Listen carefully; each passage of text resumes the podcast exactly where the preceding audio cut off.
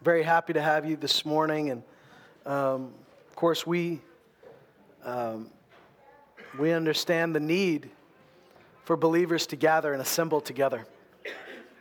Uh, I remember uh, Dennis Burke saying at one point that you can, uh, you can, there's a lot of, there's some toys that say some assembly required. You can dump all those parts on the carpet, doesn't make them assembled, right? Uh, you can put a bunch of people in a room, doesn't really make them assembled either. Uh, it, there's, a, there's a wonderful mystery and miracle in the fact that he causes us to fit together. And we're growing into that. Um, we haven't figured it out fully yet. We're, we are letting God shape us and mold us. I'm certainly eh, still letting God shape me and mold me into how I fit into the body and how, how we see each other fitting into the body and fitting with one another. And so I'd encourage you to uh, let God adjust. Let God sand parts that need to be sanded. Let God shape and mold you um, because He's called you to a house. He's called you to a body. He's not called you to be an island. He's called you to these, the, the great people of God. So if you have a Bible this morning, open it to the book of Isaiah, chapter 53. For the next few weeks, up until Resurrection Sunday, we'll be going, we'll be staying in this chapter primarily in Isaiah 53. Which, as many of you know, is, is known as the, uh, it's, it's one of the servant songs of the Old Testament. It is known as the chapter about the suffering servant. It's what Jesus did for us on the cross. What I love about Isaiah 53 is it, is it begins with a description of, and most of it is a description of what Jesus would do for us on the cross. But by the end, it's, it gets to the reason that he did it. And you'll find yourself in that place. In fact, you find, as much as Isaiah 53 speaks about Jesus, it speaks about us. We find out a lot about ourselves in this chapter. And you should find yourself in Jesus resurrected and in Jesus on the cross because I have to say, I was crucified with Christ. I have identified with his death. I've been baptized into his death, the scripture says, and I've been baptized into his resurrection. What does it mean to be baptized into the death of Christ? Means you are fully immersed. You were fully there. When Jesus died, I died. And when he was raised, I was raised. Amen. There's an important part to that because on the cross, my old self was crucified. My old self died on that cross. Who I was died that day. But through the resurrection, I have a new identity. Both of those things are so important because you can't claim to have a new identity if you haven't put to death the old identity. And yet, you can't just live saying, I used to be this person and I'm not anymore. Because if anyone is in Christ, they're a new creation. Old things have passed away, but behold, look at this new things have come. You have to be willing to look at the new things and find yourself in the resurrected Savior. In Isaiah 53, we see a Savior that uh, put himself in a position to be judged by mankind unfairly, falsely. We talked about it last week how when he came, uh, he didn't use the normal methods of, of looking like a king. There was a lot of things he could have done to pro- proclaim and enforce his kingship. His disciples over and over again tried to get him to that place. You know, eh, when a town didn't receive him, call down fire on that town. Uh, there was a moment when he fed the 5,000 and, and their families, and, and it's, Jesus said he had to go away because they were going to try to force him to be king. It's amazing that there was a group of people, thousands of people were willing to force Jesus to be king, and yet on the day uh, when he was on trial, hundreds or thousands of people yelled for his crucifixion. People are fickle. Crowds are fickle. We should not be like that, right? We shouldn't be fickle. We shouldn't be just, you know, riding the waves and when things are good, he's king of kings. And when things are tough, uh, oh, where did God go? You know, we've got to be the people that believe he is and he is and he is and nothing can change who he is. In Isaiah 53, we're going to read again where we left off last week.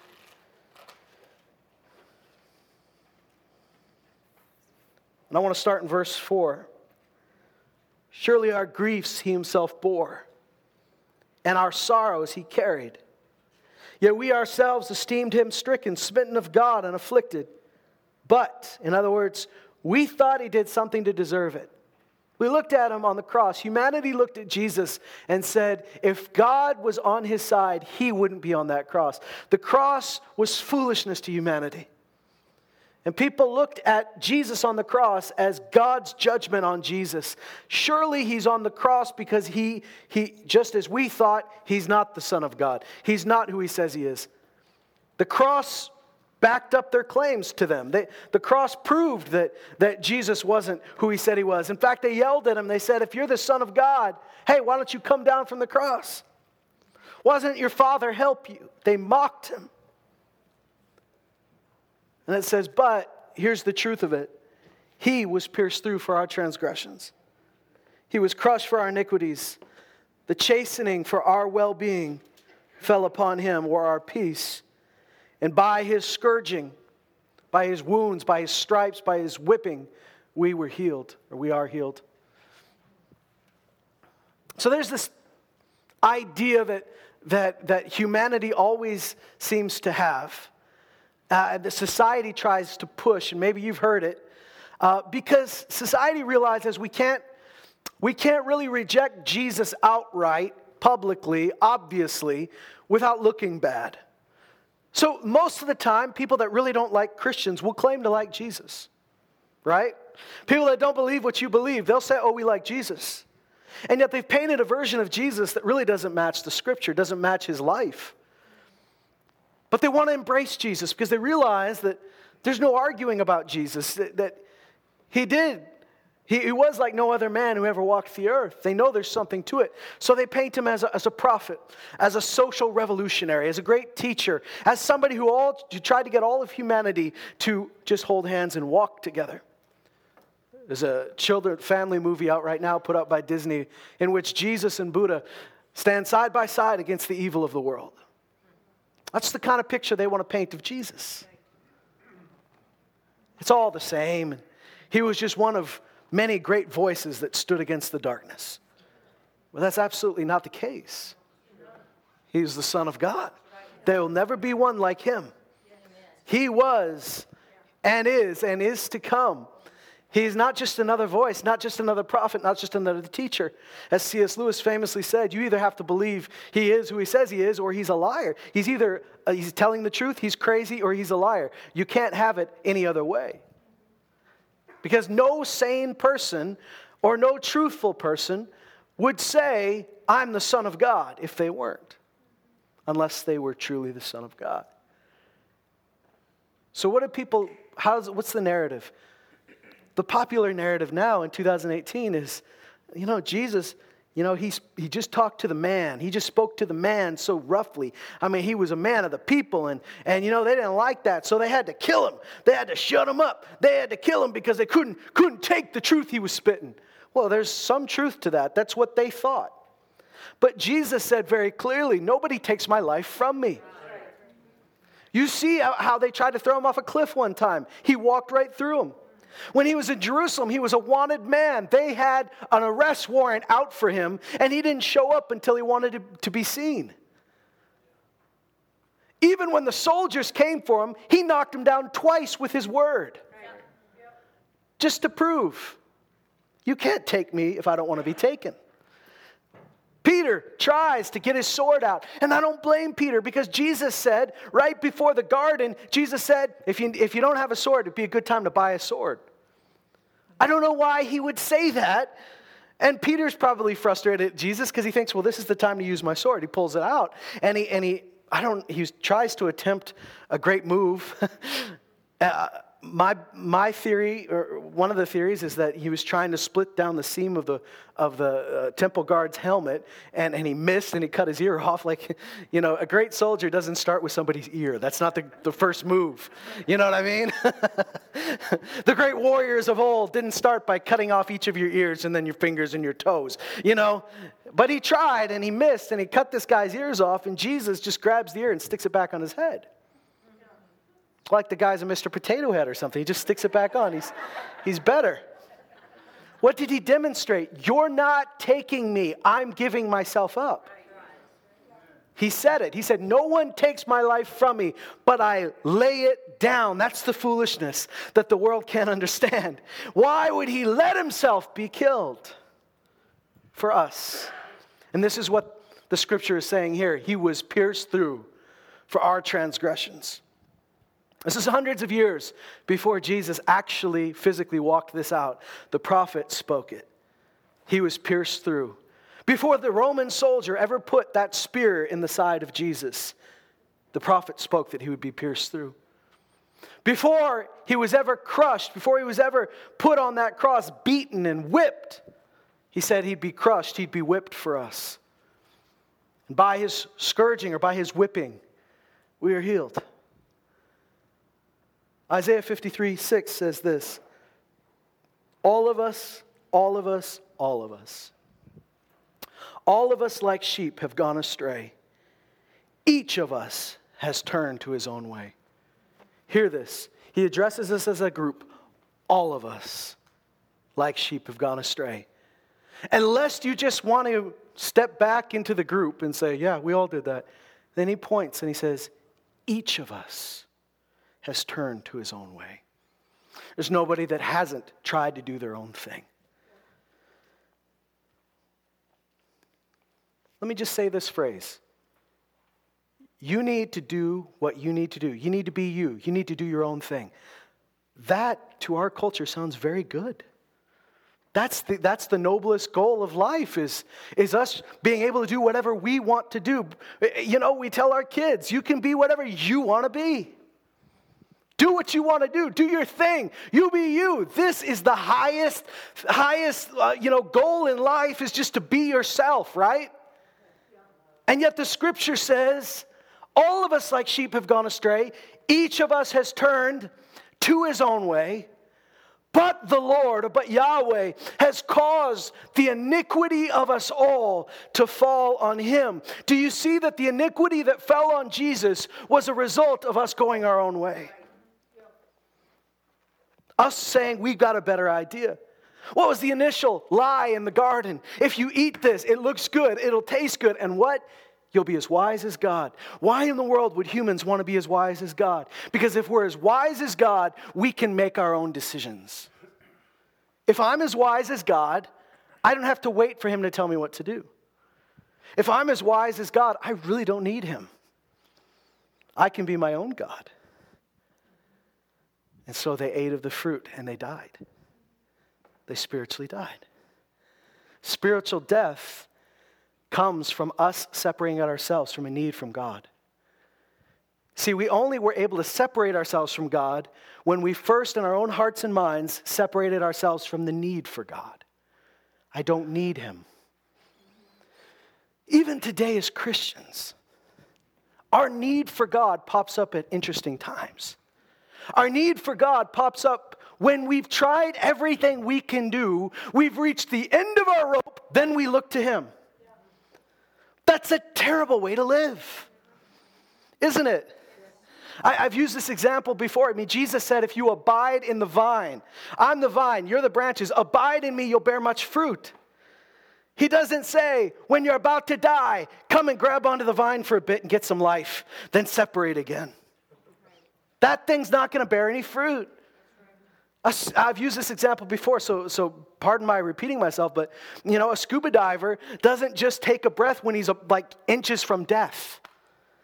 He doesn't just keep the mouthpiece off and see how close he can get to sweet, sweet death and then put it back on and say, oh man, that was a close one.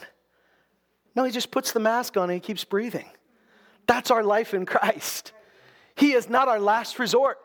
He's not our help when, we, when, no, when no one else could save us. He saved us. I mean, He should be our first resort, our first place to look. He should be our only place to look for life. He should be our only spring of water that we drink from. But what do we do? We wait until we're dying of thirst and then we go to the well.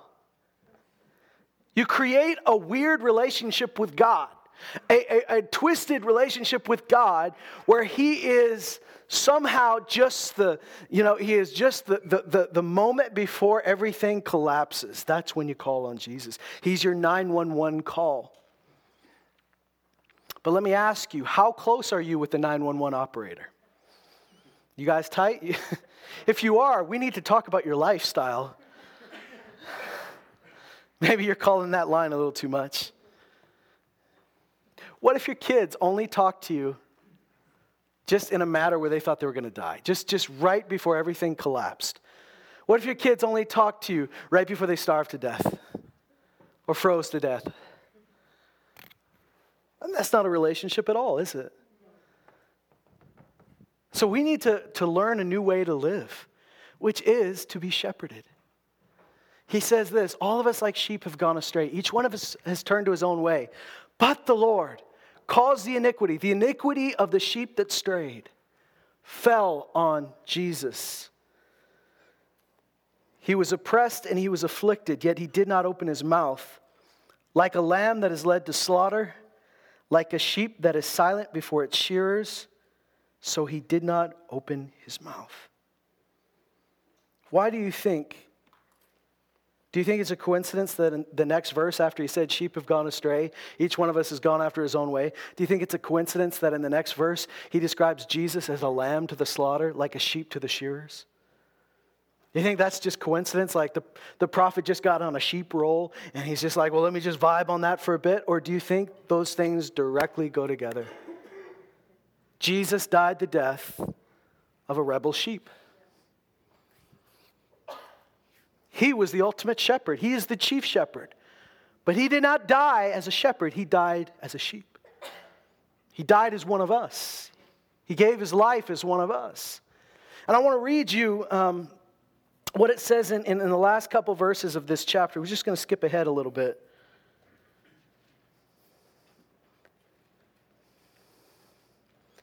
In uh, skip down to verse 12 or verse 11.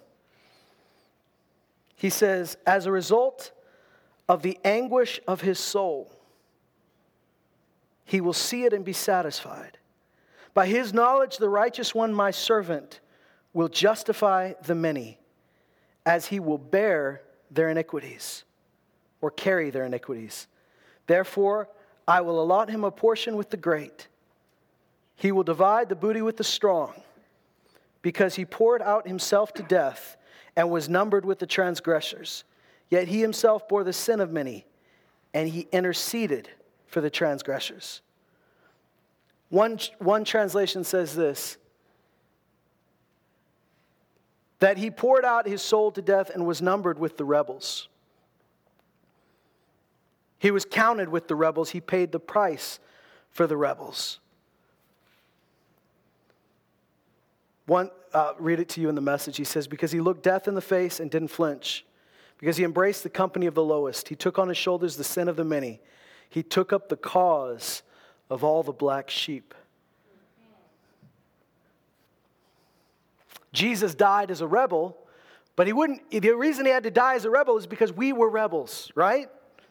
Now, I want to present something to you because a lot of times when we look at the cross, we look at the cross as this was why we can go to heaven.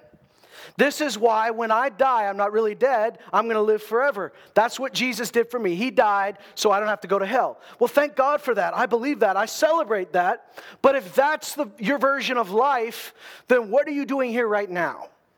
It's a very sad way to live, isn't it? Just waiting for death so you can go be with Him. Thank God. I'm looking forward to that day. I celebrate it. I rejoice already. It's going to be great. But do you think that Jesus just did that so someday in the sweet by and by I could live the life he called me to live. No, I think, I think he wants me living that life right now. And I want to read you what Peter says in 1 Peter chapter 2. Of course, we know this well because a lot of times this is a, a healing scripture for us. But in 1 Peter chapter 2, he quotes from Isaiah.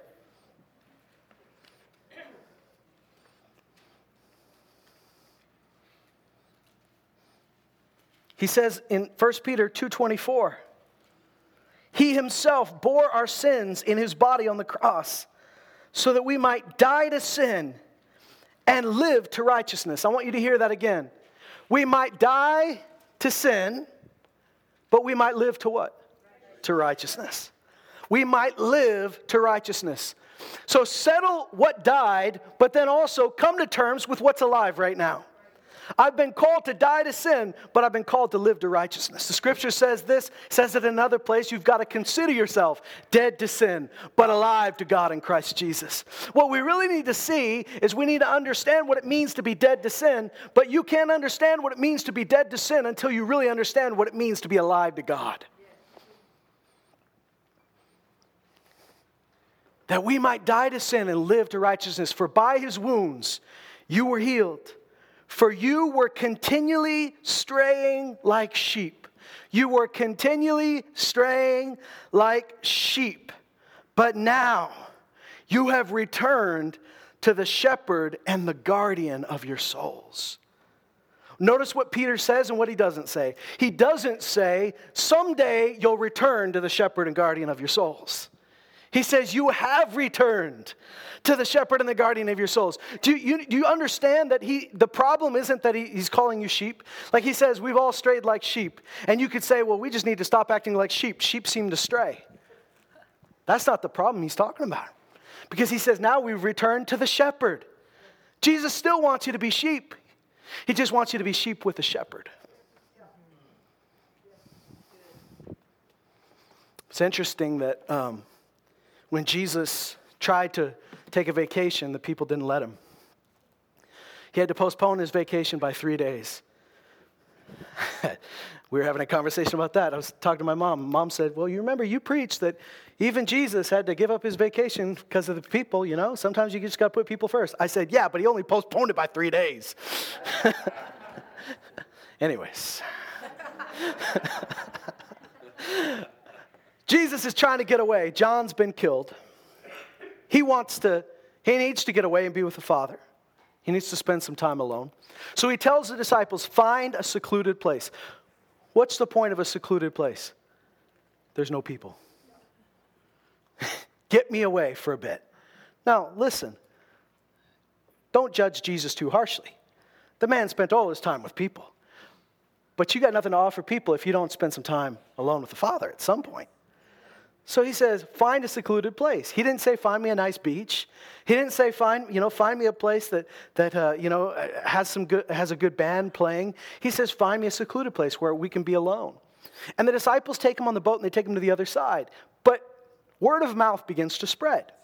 And they begin to talk to one another and say, I think I know where he's going. And the people run around the coast and are waiting for him when he gets there in the boat. Can you imagine? Here's why Jesus is better than all of us. But we want to be like him, right? I can imagine if I'm on that boat and I, I just need to get away. I mean, can you imagine if you're like, we're going to take a trip to Hawaii, we just need to get away, and you get off the plane and everybody's there saying, You got time for a, a meeting? You'd be like, I, I, I just flew to Hawaii. I just want to lie down for a bit. You know, Jesus gets there in his boat, and everybody's like, Hi, Jesus, we found you. Remember us? You met you over there. You didn't tell us where you were going.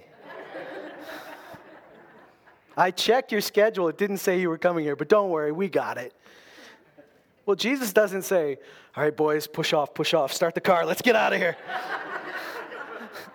he looks on them and it says he was moved with compassion. Literally, it says in the Greek, he was moved with his guts, he was moved in his innermost parts. And here's why because they were like sheep without a shepherd. What did he do? He began to teach them. Why did Jesus have to feed the 5,000? Because he tried to be at a place where there were no people. So when he ended up teaching them there for three days, there was nowhere to get food. These people were so hungry for something they didn't know what they were looking for. They sat for three days with their families without food to hear what he had to say. He said to his disciples, If we don't feed them, they'll faint on the way home. Isn't that amazing? Why? Because they're sheep without a shepherd. They knew they needed something, and they knew Jesus had it. Jesus' response was compassion.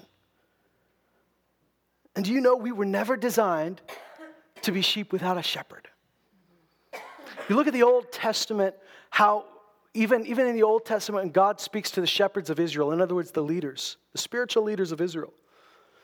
There's a scripture in Ezekiel where he says, You have not fed them, you haven't bound up their wounds, you haven't, you haven't helped them in any of this, you haven't, you haven't healed them, you've done nothing. He says, "You've failed as shepherds. It's an amazing thought that, the she- that he puts a responsibility on them of these shepherds to, to be his hands, even in the Old Testament, that these leaders would not just lead people. He said, You dominated them, you controlled them, but you didn't actually help them. Because those shepherds were meant to be a reflection of the real shepherd up here. Now, here's what I want to say to you today we may have been damaged by a human leader that misrepresented the good shepherd. I can almost guarantee that somebody at some point has failed as a shepherd in your life because I know that we are human. I know I have. I've been called to shepherd this church. I know I haven't been perfect all the time. There's been things, there's things I'm still growing in. I can acknowledge that I am not perfect, but I'm trying to be like the chief shepherd. And someday I'm going to have to answer to him. And in our own way, we need to get over the hurts of the past and let Jesus shepherd us and not say the answer to my hurt is to do my own thing and to close everybody else off, but rather to open up to the good shepherd again and let him lead us. Not just in times where there's no other choice. Not just in times where we're at our last resort. But we need, we need his shepherding voice in our life. Jesus said, My sheep will follow me. He doesn't say they'll follow me because they see me. He doesn't say they'll follow me because I'm going on a, a normal path. He says they'll follow me because they know my voice. And I'll lead them in and out and they will find pasture. They'll be fed because they're following the shepherd. Peter says, now Jesus paid the penalty for our straying. So now we've returned. We returned to the Good Shepherd and didn't get beat when we came back. Didn't get whipped when we came back. Didn't get cast out because we strayed too many times. He paid the price for your straying, for your rebellion. Well, the answer is how can I reject the culture of the world, which is a culture of rebellion? You know, it's an interesting thought.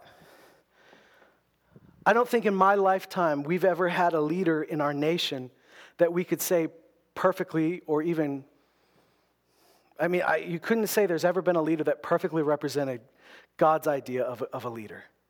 There have been some good ones, there have been some not so good ones, there have been some ones that have done their best. But you know, we've never had a perfect leader, we never will, right? And so sometimes it's real easy the, the, the, easiest way to have a conversation about politics, especially in North America, is just to bash everybody, right? I've talked about this before. But when you just bash everybody, then you can't be criticized for anything because, yeah, they're all crooks. So we, we don't like any of them. And, and then everybody can just agree with you, pass the coffee, we're all good. Yeah, we don't like any of them, none of them. And, and, and it breeds this cynicism. Did you know that the scripture says that we're supposed to honor authority because authority comes from God.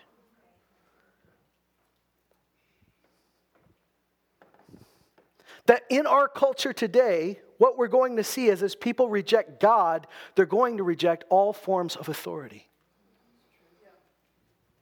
Do you know when, when Paul talks about the last days, this is what's going to happen? He talks about some really sinful, bad things. He says people are unholy, unloving. One of the things he puts right next to unholy is disobedient to parents. And we look at that and go, how does that fit? Because it's a sign of rejection of God that we reject all authority above us. When you embrace God, there's an honor for authority. There's an understanding that authority, human authority, is never perfect, but God is. And because of God, I honor authority. That's how Peter can write, honor the king, while the king, the emperor, is trying to have him killed. He doesn't say, do everything the king wants you to do, but he says, honor him. And as our, as our culture is rejecting and saying the best thing you can do is just be free, be your own self, I'm here to tell you that's what put Jesus on the cross. Was our desire to do our own thing. In the book of Judges, there are two times when it says there was no king, there was no judge in Israel. So each one did what was right in his own eyes, and it was never a good result. Because until we do what's right in His eyes, we're not going to know what's right in our own eyes. We're going to think we know. And the Bible says that's exactly what will happen in the last days. People will love evil and call it good, and they'll see good and call it evil. Because you think that it's all about if we tolerate everything, everybody be okay. But I got news for you. Nobody wants you to tolerate them, they want you to celebrate them and celebrate what they're doing. The world's not saying tolerate my behavior, the world is saying celebrate my behavior. What you tolerate, you will eventually celebrate. We should love everyone. We should honor all men, the Bible says. Honor all humanity because they're made in the image of God. We should love unreservedly. But we should say there is a standard that comes from on high that I don't get to mess with. In 2018, we experiment with everything. We experiment and say, what if this could work? What if the family could look like this? What if we could do this? What if we could do this? What if, what if government could look like this? And we just kind of are playing with society, seeing if it will work, rather than looking to the God that created humanity and say, How did you design us? Now, that's a challenge. Even when you hear that today, that might challenge you. You might say, Well, how am I supposed to react? I would say the first thing we should do is look and say, What is the shepherd saying? Am I shepherded only in moments of distress? Because am I the sheep that wanders away from the shepherd and gets lost in the forest, and then when the wolf comes and is about to eat me, I bow out for the shepherd?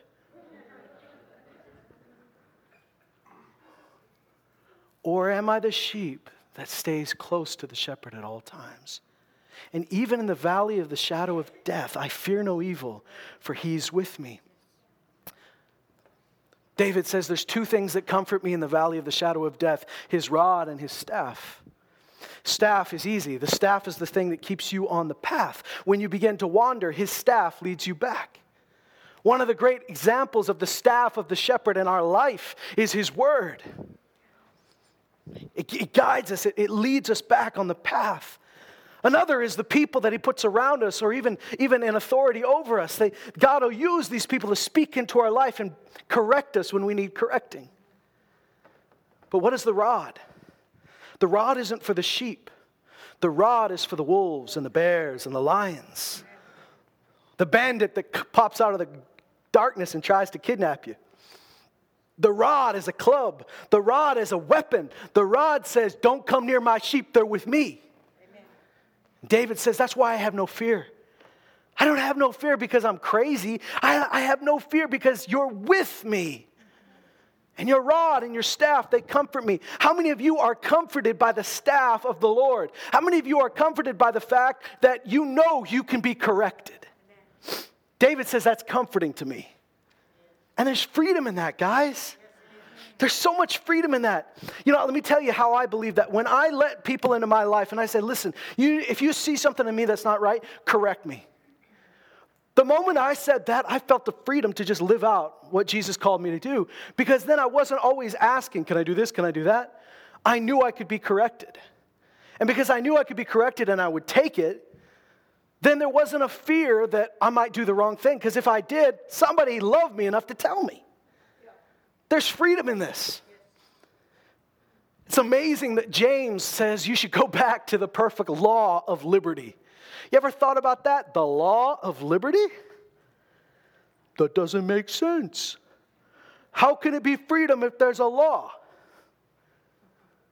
It's the law that gives you freedom, not the law of sin and death. We are free from the law of sin and death. But he calls it, Paul calls it the perfect law of love, that, that perfect law now. The law of liberty has set me free from the law of sin and death. Thank God. King David says, it says, To all creation I see a limit, but your commandments are boundless. Do you hear this? In all creation, I'm limited. But in your commandments, in your law, in your word, I'm boundless. Now that messes with an unbeliever's head. Because we say, no, as long as someone's telling me what to do, I am not free. As long as someone's telling me to do what to do, I am contained. No, you're not. You're finally free. Thank God we have a good shepherd.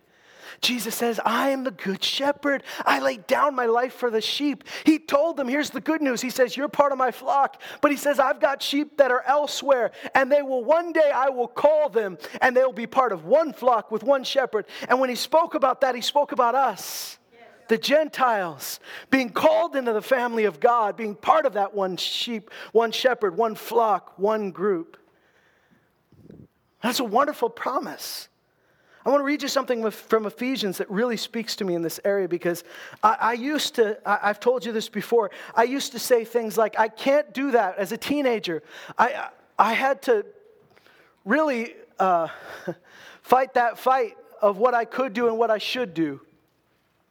I had to learn that all things were profitable, but not all, or all things were lawful, but not all things were profitable. I had to learn that I was called to be an alien in a land I was born. And here's what happened. I, I, I, used to say this. This was in my period of struggle with my own Christianity. As a, as a young teenager, my friends began to do things. My friends that we used to have common interests, but now their extracurricular activities involve getting high, getting drunk, doing things that, that I knew I shouldn't do. And when they'd ask me to go along with them into these things, I would say, I can't, I'm a Christian. I can't. Do you know what the word I can't says to your friends? Would if I could. Wish I could. What a terrible way to look at the freedom that Jesus gave me. You know when my life really changed? I remember, I remember when I got this revelation. I remember it was so simple, and to you, you might say, well, of course that's true. But to me as a teenager, when I really believed it, it changed my life. I heard the voice of the Lord say, Stop saying you can't. Those are the things I set you free from. Say, I'm free from this. And it changed my worldview because I stopped looking at following Jesus as this weird little cage and started to look at it as true freedom. You know, those friends that started doing those things, they came to me later because they couldn't quit. And they wanted to. Some of them are free, and some of them I don't know where they are. But the scripture says, by whatever you're overcome, that's what you're enslaved by. The truth is, there is no freedom in the world. There's only slavery that masquerades as freedom. And all we got to do is look to the people that, that got everything they wanted. Why do rock stars kill themselves at 27? Why do celebrities go through like so many marriages you can't even remember who they were married to? Why are they're all having to add to their drugs and their prescriptions and whatever to keep themselves from going crazy, keep themselves from being happy, or try to bring themselves to a place of happiness. It's because they found what they were looking for and it was total, totally and utterly empty. And they're realizing the worst thing I ever did was catch what I was chasing. It's like a dog who chases a car. What's he going to do when he gets it?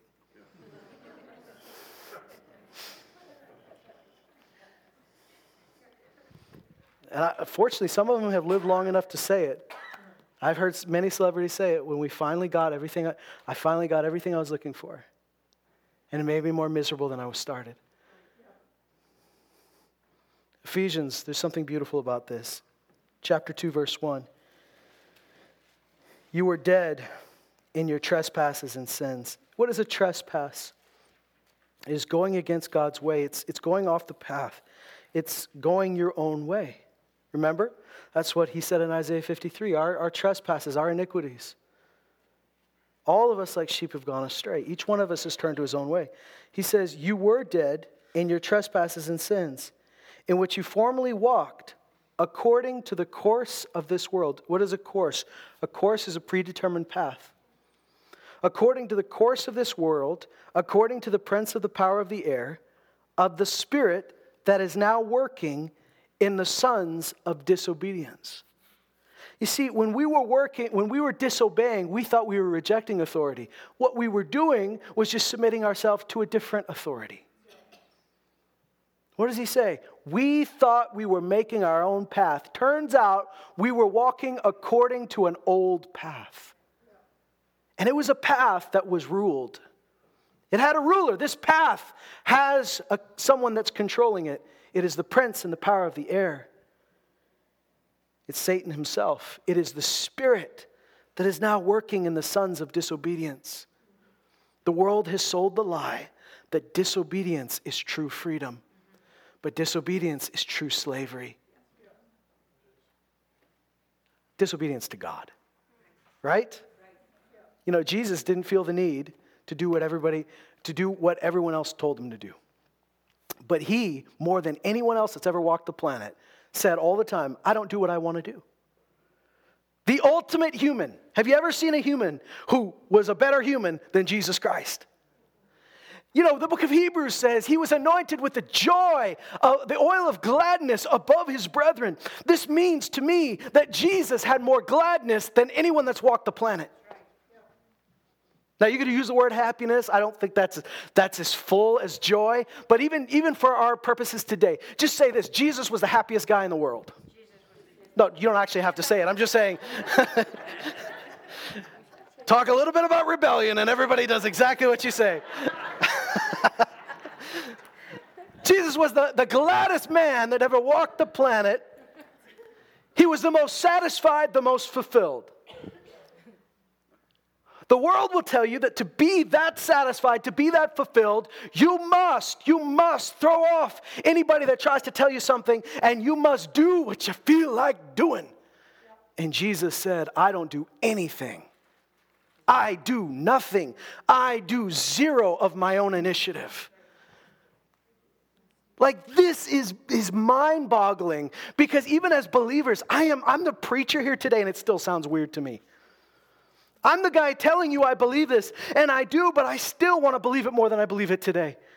That somehow by saying, I, I gave my will to Him, to the Father, I found gladness, I found joy, I found satisfaction, I found fulfillment. That's freedom.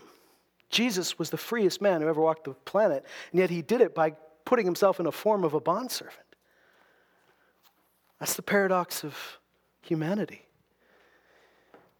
You formerly walked according to the course of this world, according to the prince of the power of the air. So you were walking on a path that the devil laid out. According to the spirit that is now working in the sons of disobedience. Listen to this. Among them, we too, all formerly, formerly, formerly lived in the lusts of our flesh. What does that mean? We did what felt right, indulging the desires of the flesh and of the mind.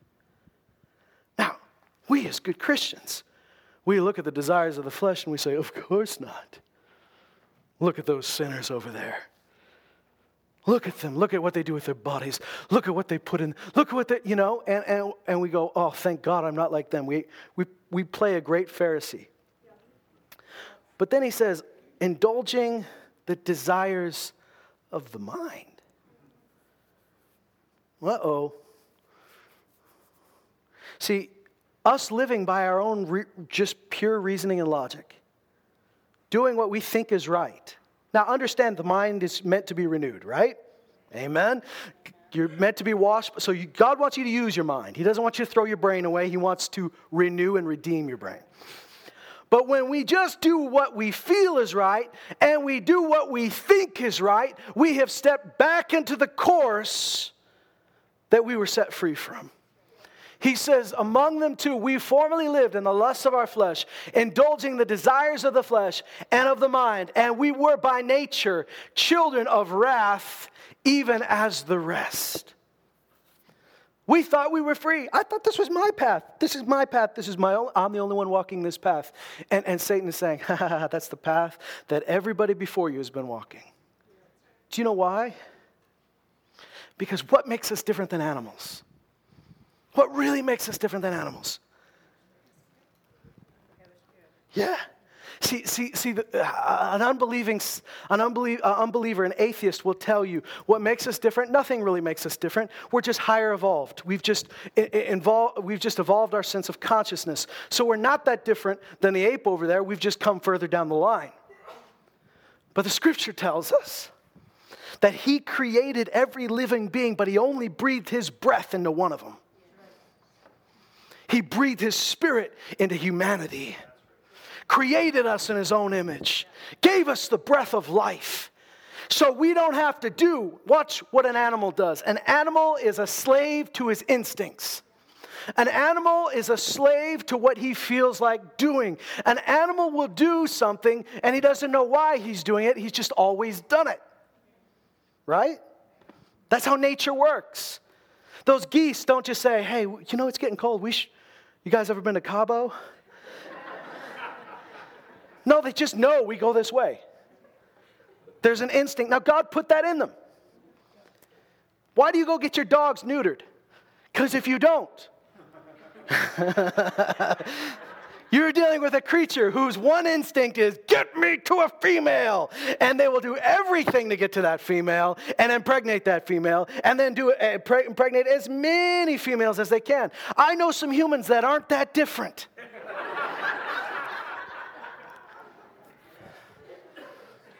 we were by nature. Why? Because we were living in a fallen nature but we've been set free.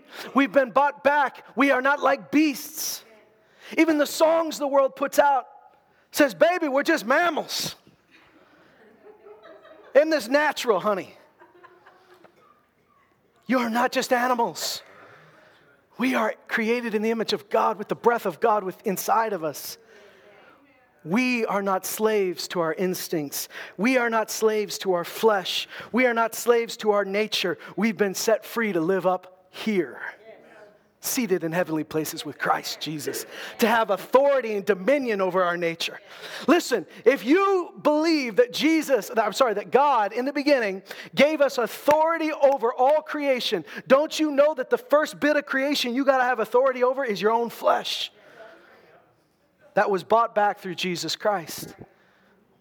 That's starting to get good. We were by nature children of wrath, even as the rest. In verse 4, here's where it gets so lovely. But God, being rich, I want you to hear, He is rich.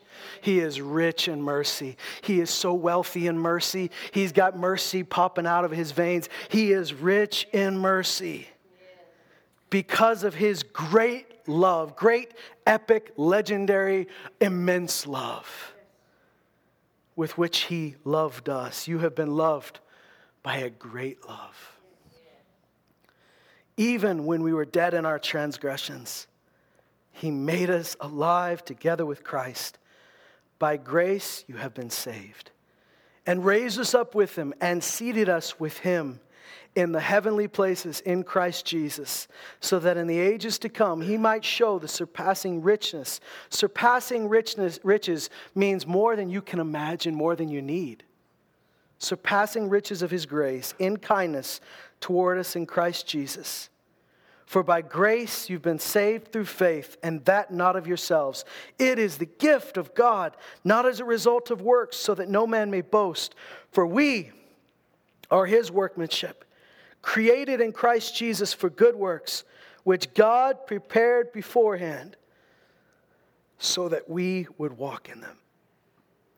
When you realize that for the rest of your life, God custom made you for something, and God custom made that thing for you.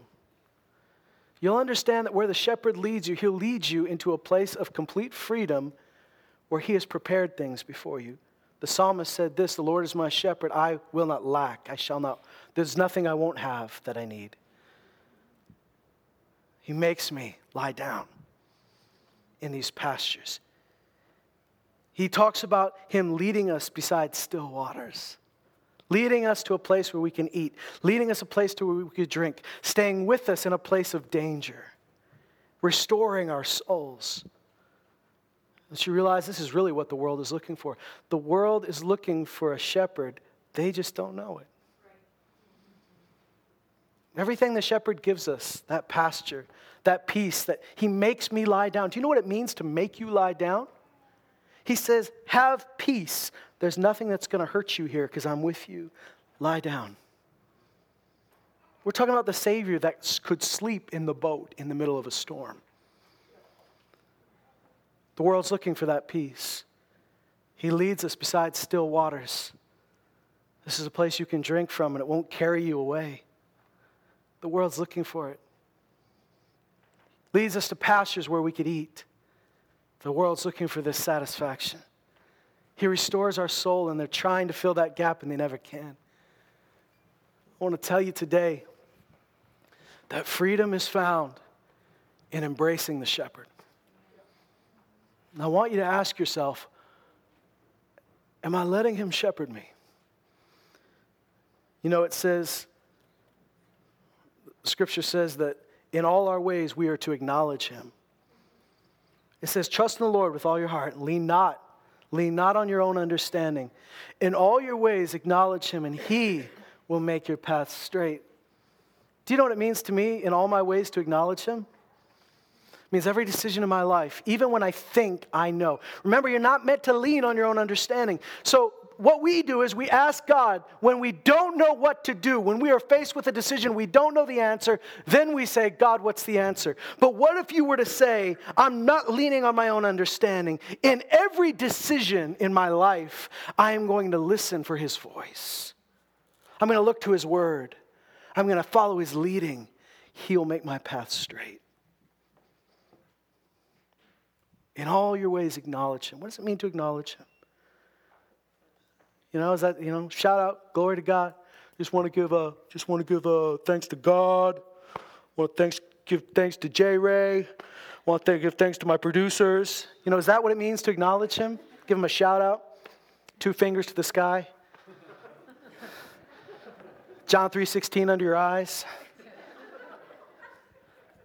Or does it mean that I'm to in all my ways look and say, "Shepherd, where are you leading me?" We're relearning how to live. And I'm going to tell you that the old way we used to live, we were told it was freedom, but it was the greatest form of slavery. But he set us free. There is true freedom following the shepherd. You'll find a boundless pasture to, to run in. You'll find, you'll find that He'll take you to places you didn't know you could go. He will stretch you in areas you didn't know you could be stretched. He will show you things about yourself that weren't even there before. You'll find a new way to live. When we look to the guy that created us, how did He live? How did Jesus live? He listened to His Father. Jesus was the most shepherded person that ever walked the planet. That's how he could be trusted to be the good shepherd. You can't lead until you know how to be led. Jesus was the greatest leader that we've ever had because he was also the greatest follower. He followed his father. He said, I do nothing unless he tells me. I say nothing unless I hear him say it. There's the owner's manual to humanity. Look at Jesus. If I'm looking for peace, I'm looking for joy, I'm looking for life, look at him. He had it. He had it overflowing. If I'm looking for, for, for power, I'm looking for, for righteousness, I'm looking for all the things that I've been promised, where do I look? I look to Him. He had it. He's the new way to be human. He's how we were designed to live. Look to Jesus, pattern your life, and say, Shepherd, I'm ready to be led. Stand with me today, and we're going to pray that God would open our hearts.